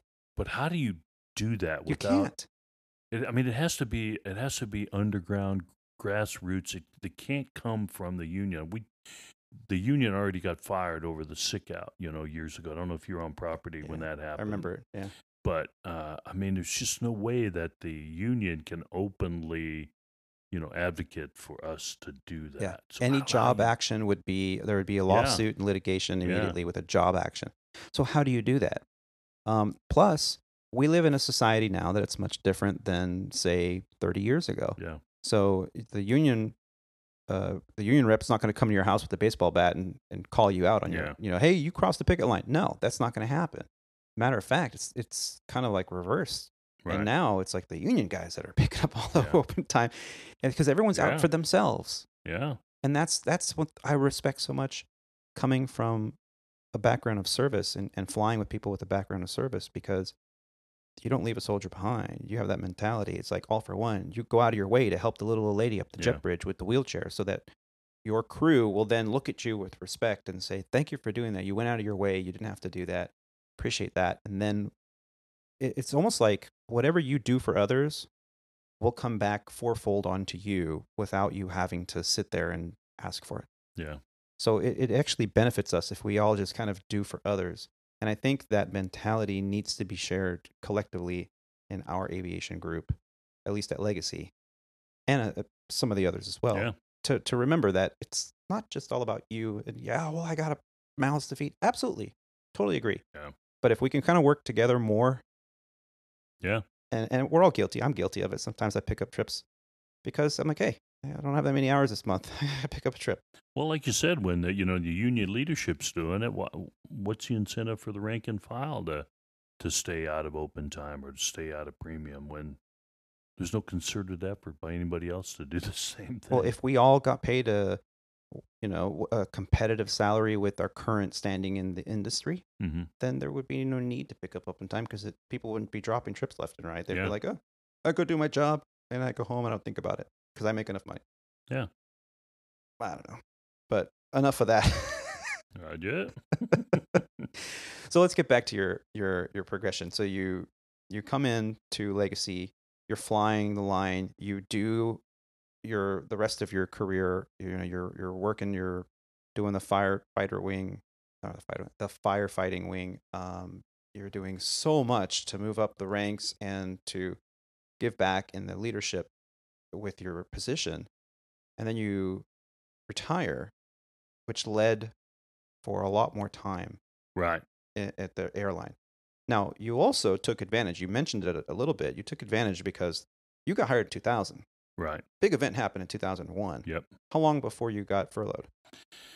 Uh, it was close to a year and a half, two years. Yeah, and you so you went full time back. Yeah, I went back to my guard unit full time, and then when I was recalled, I deferred my recall, and I was basically gone for twelve years. Wow. So 12 years where you still had a employee number and seniority number Yep. at a major airline, and you were doing your time in the service of our country, and then finally you were like, okay, it's time to come back. Yep. And when did you come back full time? 2016. So relatively recently. Yeah. Came back as a first officer Mm-hmm. So, or on the- on the uh, Airbus. Yep. on the Airbus. How long did that last? So I I distinctly remember I came back it, to uh, I had to go line up with the new hire class in uh, over Thanksgiving, and they had me initially I put in for triple seven FO. Even though I couldn't hold it, and they gave it to me, which was weird. And so they had me in training over New Year's and Christmas Day on the triple, and then I show up uh, for new hire training in or the the week class or new hires in November, and they're like, "Hey, hey, Greg, you can't hold triple." I'm Oh, like, oh, I knew that. I just I put it in, and you gave it to me, and they're like, "You didn't give me a training class," and they're like, "Well, it was a mistake." I'm like, "Okay." You want the bus or the seven three? So I said I said the bus, and uh, so I went to training uh, that next month, and I did get Christmas and uh, New Year's off. By There you the go. way. Bonus. So bonus. So uh, I, I went to training, and then when I got b- uh, back, I started on the line, and then I had an opportunity that summer to deploy for six months. So while I was gone, uh, I, I had the opportunity to come back to the seven eight. So I was a seven eight FO, and then after COVID, that whole international flying went away, and the Yeah. job just not the same. How long were you on the seven eight total? Almost four years.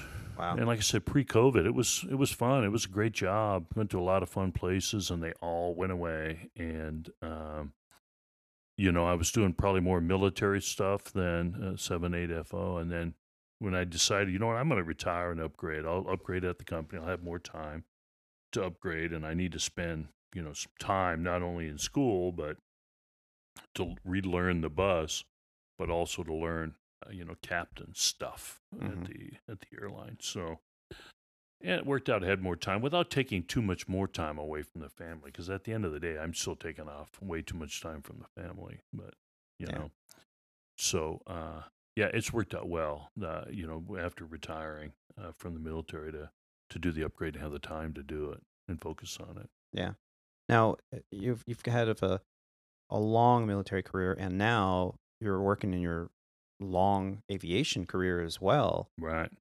If you were to to compare the two, which one at this point in your life gives you more satisfaction? Mm. In different ways, they both give you know satisfaction. I mean, uh, you know, probably like I I alluded to or said before, you know, serving people was more satisfying. I would argue that, or I would say that probably the military was more satisfying in that regard. A lot of the politics and the stuff to deal with, though, at my level, at the leadership, wasn't so fun. Yeah. You know, I really uh, there were a lot of people that were out for themselves, were out for their careers, particularly on the Army Guard side of, it, of the house. The Air Guard, not so bad, but it was pretty ugly, and I really didn't enjoy that at all. I do enjoy uh, in the airline side of it, you know, the getting out and, and flying. You know, every once in a while you get a cruddy trip where you do a couple of red eyes or a red eye and everything gets broken up. But at the end of the day, I can't think of one crew I haven't enjoyed spending time with. You know, I'm a, I consider myself a bit of a social animal in that respect. You get to meet more people, spend time with people, get to know them. Didn't really do that so much in the military. You know, you had your your wing or your group or your squadron that you were in, and you knew that you know particular group of pilots or or or whoever else, whatever group you're in. So that's the uh, you know the satisfying part of the commercial aviation is you get to get out and, and meet people. I, I actually, and this may sound bad, but I'm gonna say it anyway. I enjoy passengers. You know, there's that Wait, what? There's like that five percentile that are a pain in the ass. But a lot Yeah. of them, you know, when that kid comes up in the cockpit and they have a smile on their face and you're talking to them, you're talking to their parents, man, nine times out of 10, 99, 95% of the time, the passengers are, are fun to be around and Yeah. to talk to. They, they get it. A lot of them get it. Unfortunately, there's a group, you know, nowadays that just are kind of new to traveling, still figuring out, you know, airline travel. Yeah. They're still okay. It's Well, the days of dressing up in your best Sunday Yeah. best to go on Mm. that flight to Tupelo is No. over. Now they're coming in their their short shorts or their super stretch spandex yoga Yeah. pants and Yeah. their you know tight tops, and you're like, dude, that's not cool. Yeah. Yeah. I still get a you know fist bump or high five. You know, try to get up in the door when everybody's leaving. You know, once in a while you get a high five and a fist bump. Thanks, man. That's cool. I like it. You know, and so you've worked with a lot of different characters, and you've seen a lot of the same uh, personalities. You know, trickle through over the thousands, if not tens of thousands, of people that Yeah. you've worked with over the years. Uh, what's your biggest pet peeve in the cockpit? Uh, God, my biggest pet peeve. other than dudes that talk about their podcast? uh, wow. I you know I I I would say probably uh not following SO you know standard operating procedures because um and I don't really see that happening a lot. You see it once in a while, and you hear about it. You hear about it, you fly with an FO that said, "Yeah, the captain did this and that, and did things his own way." That's not helpful because you know we have so many pilots in our organization that you need to be able to expect and to and to show up to to know how they're going to do that day, what they're going to do, what they're going to call, what checklists they're going to do. You know, when the, the engines are started, they're going to say, you know, after start checklist, or I'm going to ask for it. And when I see the flaps move, you know, I pull up the arm, the speed brake. That's just the way we do it. And when they don't do it that way, uh, and I, I honestly don't see that much. You know, I see once in a while people are just a little bit, you know, not as proficient as the others, but I, you know, I'm as guilty as the next. But that's kind of my pet peeve, and and I really think this company is good at making sure everybody is standardized. Yeah. And we were talking uh, just on this trip about some of the upcoming changes Yeah. uh, with Legacy Yeah. Airlines. Uh, some of the flows are going to change. They've been working for years to standardize all equipment types so that it wouldn't matter if you're coming off of a wide body or if you're on an Airbus or if you're on a 737 or whatever equipment you're on. They're trying to make it so that the verbiage on the checklist Right. and the flows Right. are as close to each other as possible so that when you transition say from a 7.3 to an airbus or an airbus to a 7.8 or a 777 that the verbiage is so close Right.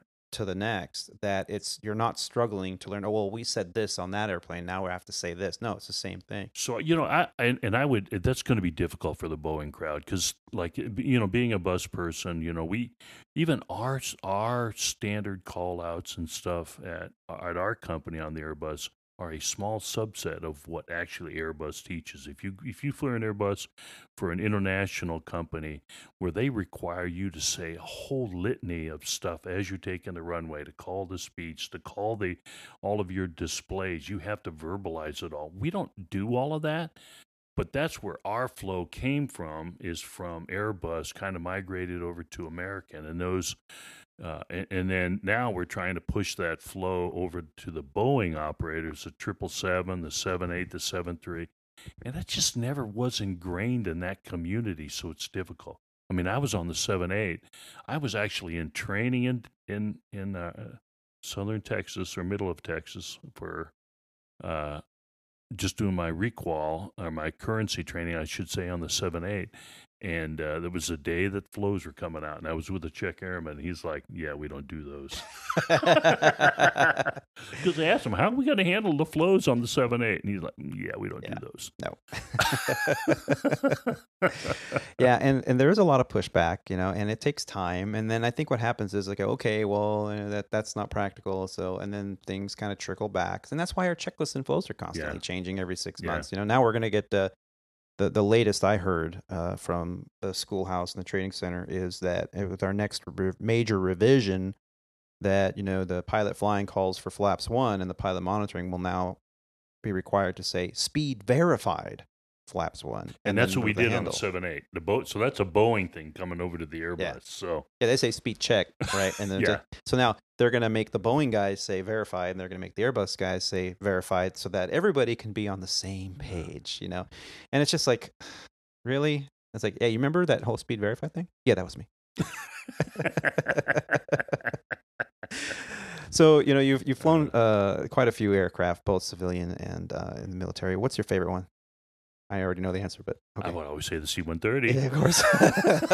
Which model of the C-130? So uh, I love the J model. I uh, we were initial cadre in California. We got uh, four J models for a congressional buy. Active duty didn't want anything to do. The active duty Air Force didn't want anything to do with the J model.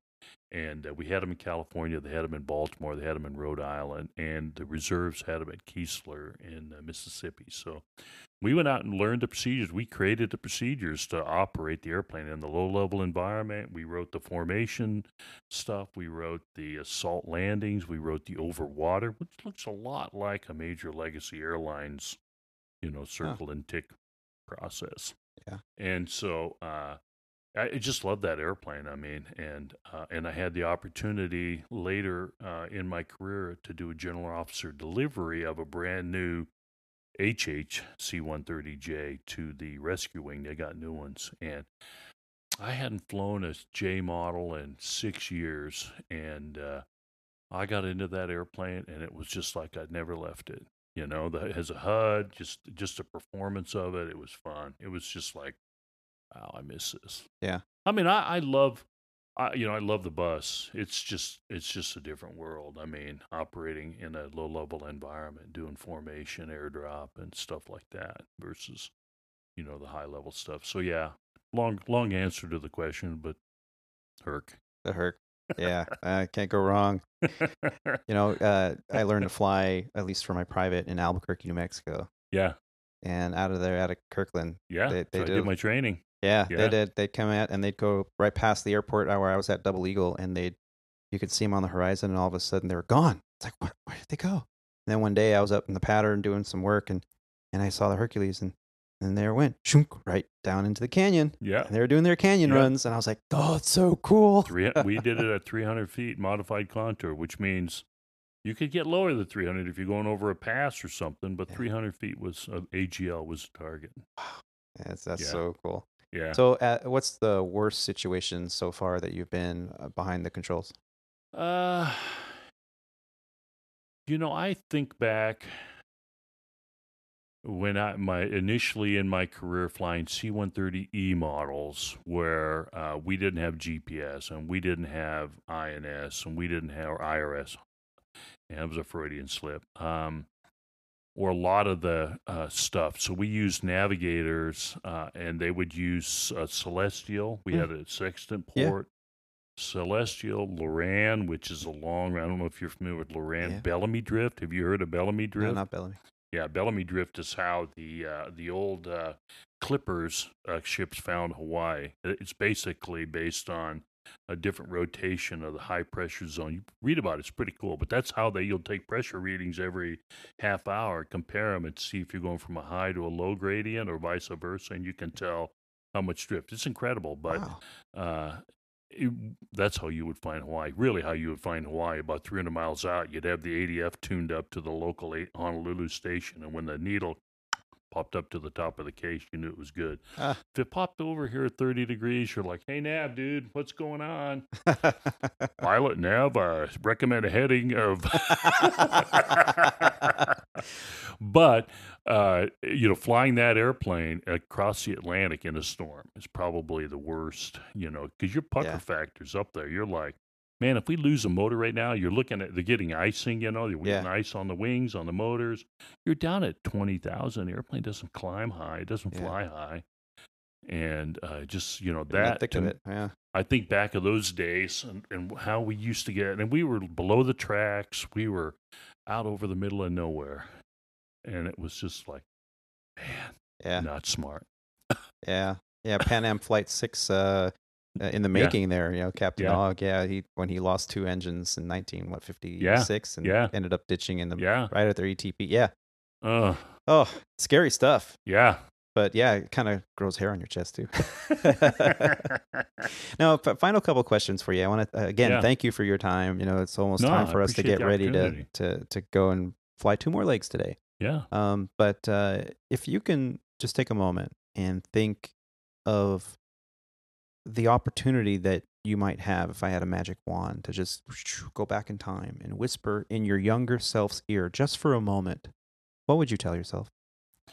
Well, first of all, let me caveat: I have no regrets. I mean, I've done a lot of fun stuff, uh, you know, in in my uh, life, and seen a lot of things, and done a lot of things. Uh, probably to answer your question, if I could have gone back to when I was in high school, and and changed my direction then, so that I stayed more focused on getting an education and become a becoming a pilot. I mean, it, I lost five years, probably at least. You know, I'm a little older than than my peers, really because of that. But um, I wish I could have gone back and kept myself more focused on, you know.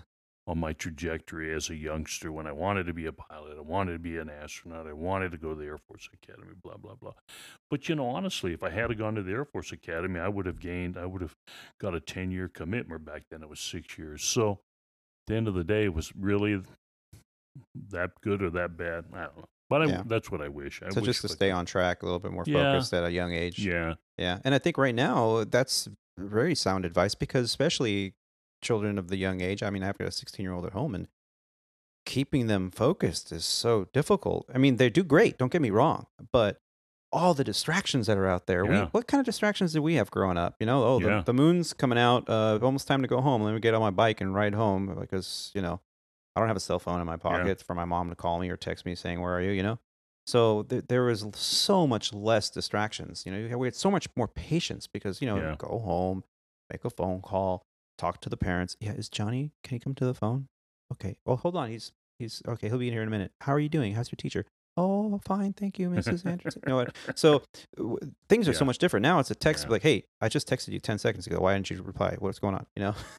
Yeah, and and I would, you know, if I had a second wave of that um, wand, I had a when I got back from pilot training, I did not want to. I, I really had no interest in the commercial flying, and it took me probably seven or eight years before I finally realized, hey, I want to apply to an airline, and that delayed me again. Again, no regrets. I I don't regret what I did, but where I'm currently sitting today, everything is based on seniority.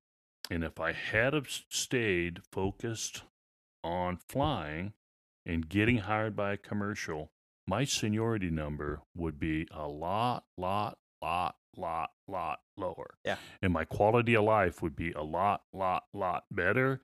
And I would be making more money and I'd be flying wide body captain somewhere. Yeah. Again, no more, yeah. regrets. But, yeah. But that's one word. If I talk to anybody that's talking about getting an airline job, I'm like, based on my experience, if it's what you really want to do, seniority is everything. Did I say seniority is everything? As soon as you can get your name in there and get hired by whoever, I mean, it should be some caveats. If you, you know, if you want to live in Denver, probably try to get a job with United. If you want to live in San Francisco, United. Right. Atlanta, Delta. I, I mean, I would frame it that way. But if you want to have a successful airline career that that culminates as a wide body captain, you know, in the single digits, whatever, you need to start early. Yeah. And the sooner you do that, the, the better. Yeah, I think we don't uh, we don't make those dream boards anymore that we used to do in grade school Yeah. on the board and go, "This is my career. How am I going to get there?" and draw the little lines and and the the the tick marks, you know, to, to how am I going to do that? Now it's all like online and yeah, I'm gonna do this and I got to get to get a job. I got to you know Yeah. be a social media influencer and all this stuff. And it's like, well, that's great, but how does that get you to your goal? We like we almost like we lack goals Yeah. now. You know, we, we just want to be, but we lack the goals. And and I think, yeah, that's sound advice to just get your plan written down, put it on your wall, and start achieving it. Because it's Yeah. all about seniority. It's all about Yep. time, and, and it's okay if you're older. It's okay. Just be on that focused track. You know, uh, the next question I wanted to ask you is, you know, we have a lot of young listeners to this podcast. Um, that's that's my target to get out there and inform the young listeners about how wonderful this career and this journey can be. And everyone's going to have their unique journey. Some people start later, some people start very early, some people don't have any aviation background or family, and others do. If you had to give just general advice to everyone about this aviation career, to a young person who might be working on their private or instrument right now today, what would you tell them? I would I, it, going back to what we just talked about. I'd stay focused. Um, you know, look at look at all your options. I mean, there's a lot of options out there, and I would, you know, those people, for instance, looking at the military, uh, think about it hard, think about it long. Do you want to go active duty? Because you after Air Force, for instance, when you are done, you're gonna have a ten year commitment that you can't go to an airline for. Did I say seniority was everything? So you're not getting seniority for those ten years, right? Right. if you wanted to go military, look hard at the Guard and Reserve because then when you get back from pilot training, once you have enough experience, you know, a couple years, you could be at a major and still doing the thing. And oh, by the way, you're getting paid. You don't have student loans. You're not accumulating student loans or paying for flying. You're actually you're not flying with students that are trying to kill you too. You're actually flying new airplanes and, and getting paid to do it. So uh, you know, I'm a I'm a staunch advocate of the Guard and Reserve, and I think it's an opportunity for everybody. They should really look hard at it. Not necessarily, you know, the, if the active duty is the way you want to go, great. But I think you really need to look at the Guard and Reserve as an opportunity. However, comma, if that's not just your bailiwick, if you know, shining your boots and cutting your hair and you know, following certain rules It's not your bailiwick. I get it. I would remain focused. You know, work hard at it. If you want to go the civilian route, get your time, get on with a regional, do what you need to do, but stay focused on that end goal, Yeah. regardless. And know. there's also, you know, you mentioned the guard, but there are also things you can do even younger, like Civil Air Patrol, Yep. that you can get Yep. into as a civilian, Yep. and help. They'll help you build your Yep. time. You might not, you know, get your time all in one chunk like you would if you were paying hundreds of thousands of dollars to go to a, a recognized flight school or join a cadet program of some Right. kind.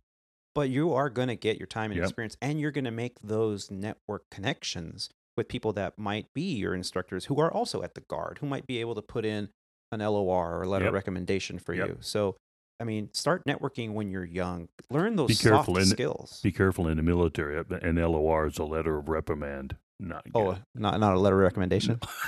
I fill out LORs all the time. Wait Having minute. been a commander, those never work out well. oh, hey, I learn something new every day. Well, you know, speaking of uh, young people, you know, we have many, many listeners to the show, all five of them. And every once in a while, I get an email from one. I just wanted to share one from one of our listeners, Nick St. Croix, who sent me an email recently, which, guys, I love getting emails. Keep sending them. I love it. He says, Hey, Tony, you and I had a talk a while back, and I just wanted to let you know that I passed my check ride yesterday. Yay! I'm officially a CFI, he says. Just wanted to give you a huge shout out and say thank you to all that you do on the show. Squawk Ident is truly an amazing and inspiration for me and has kept me going this past year to keep pushing and to get to that next level. Hearing Alex's story about training has been awesome, and I hope to be following in his footsteps next year. Definitely gunning for PSA, Piedmont, or Envoy, or Air Wisconsin. I appreciate all your hard work and commitment to the podcast and just wanted to know, I just wanted you to know that it's truly helped me out a lot. I certainly look up to you and all of the other hosts. Take care. And it's a fantastic picture I'll put up on the website of him uh, passing his CFI check ride, shaking the hand of his instructor in front of his nice, look like a Cherokee. And uh, congratulations, Nick. That's that's fantastic. It's Yeah. amazing. Um, and this is it. This is exactly what we're talking about. Yeah. Stay well, I would say from your perspective, I you know I've known you a few days, and I know you're not making money doing this, but you spend a lot of time and energy, and at the end of the day, it's serving the young people that are interested in flying. So thank you for what you and your other co-hosts do to to get the word out there and and and and mentor and aspire young people that want to get into aviation. So thanks for what you do too, dude. Thank you so much. For, coming from you, that means a lot. Absolutely. Absolutely. Um, one final question for you before we got to wrap it up because uh, looking at the clock, yeah, we got uh, not that much time to go before van time. But here it is. I want you to think back for your entire aviation career and think of the one person that made the greatest impact to your success in aviation, who would that person be and why? Wow. Uh, Captain McHenry. And I think he's a aviator here. He's a pilot here at this organization. I don't know if he's still here. So when I went through uh, pilot training, uh, fairly new. I had to have my pilot's license was a requirement of the wing when I was interviewed, and I had it, but I didn't have a lot of flying experience. I had a lot of love and interest in flying, but I had my private pilot. And my uh, instructor pilot, each the way they broke out the class at uh, pilot training in the Air Force is you have one instructor with three students. Well, my instructor had been a they called FAIPs or First Assignment IPs. He wanted to be an F 16 pilot, but he came back to fly T 37s hated it. He hated everything. He was so unhappy. It was difficult to fly with him. I mean, I remember flying to Chandler, the pattern. We're leaving Willie going down to Chandler. And he was like, You're effing up. Do you know what you're doing wrong? I had no idea. He's banging on the dash. He's banging on the dash. Dust is everywhere. And I'm like, I had no idea what I was doing wrong, right? I, I I was struggling. I was struggling at the beginning because of my instructor, and then they paired me up with Captain McHenry, who was the uh, the assistant uh, flight lead, 141 pilot, former 141 aircraft commander. Kickback. Uh, we went flying with him, and it was just night and day, and it helped me and it turned me around, and it was just the training style that I needed. And I, I swear, if I didn't have somebody like that to help me get through pilot training, I probably wouldn't have made it. Yeah. If I had it, it was McCallan, I think I shouldn't use names probably, but I'm trying to think the name of my lieutenant IP that if I had to have, uh, and we did lose one of our, one of the three quit. And so there's only two of us left at our table. And if I had to continue with them, I probably wouldn't have made it through. So I, you know, I will I will say, and and uh, just him, but also his leadership style, his training style, is what got me through. And I, to this day, will still remember that flying with him versus flying with the guy that banged. Stuck that in your toolbox right from the beginning. Right from the beginning. I started my toolbox on that day. That's I'm not going to be like that guy. I'm going to be like that guy in in the toolbox. Yeah, that's so cool. Yeah, yeah. yeah. Oh, we should, we should do a little research and find out if I'm, he is still here. I should. I should. Yeah. you never know. He might have like a. He might be here and have a retirement flight in a week. Yeah, no kidding. Can you imagine? well, I just want to say thank you so much for joining. No, me it was today. awesome. Thank you, know, you for it, just wonderful yeah. experience flying with you. Yeah, thanks for giving me the opportunity to do this. Good to spend a little time recording our discussions. yeah, and and it's kind of funny because I, I've been hearing a lot from my previous guests that it it sparked something. Talking about the journey is not something that we do. I mean, we kind of go over it and give the super uh, cliff notes when we get on the flight deck and fly with someone for the first time. Oh, yeah, I did this and that. Oh, cool. Yeah, I'm here. Oh, yeah. So, can you believe the contract, Section 13? What is that?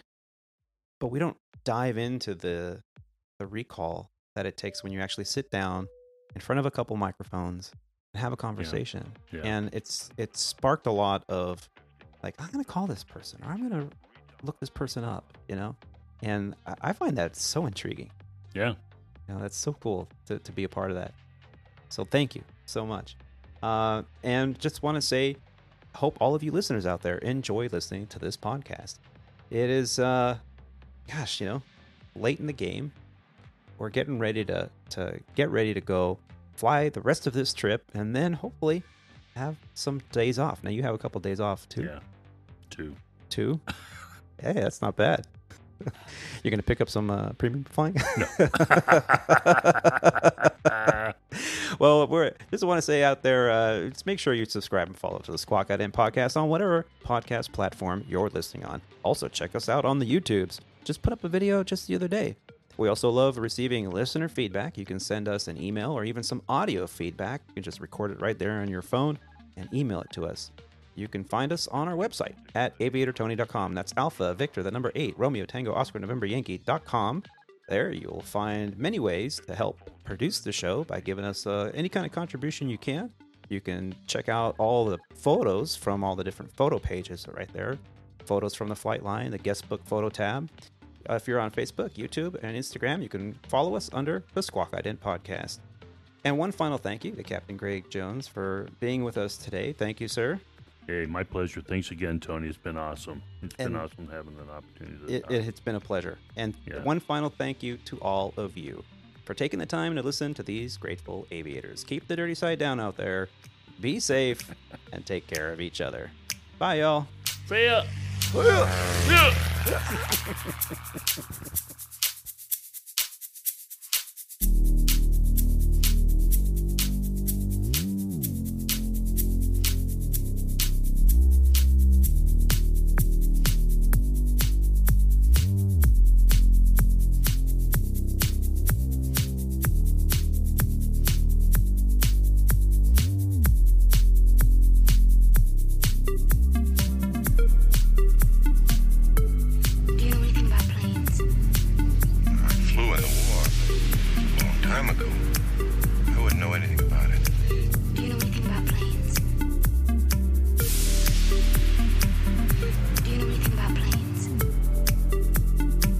You fly this airplane and land it? No, not a chance. No, not a chance. No, no, no, no, no, not a chance.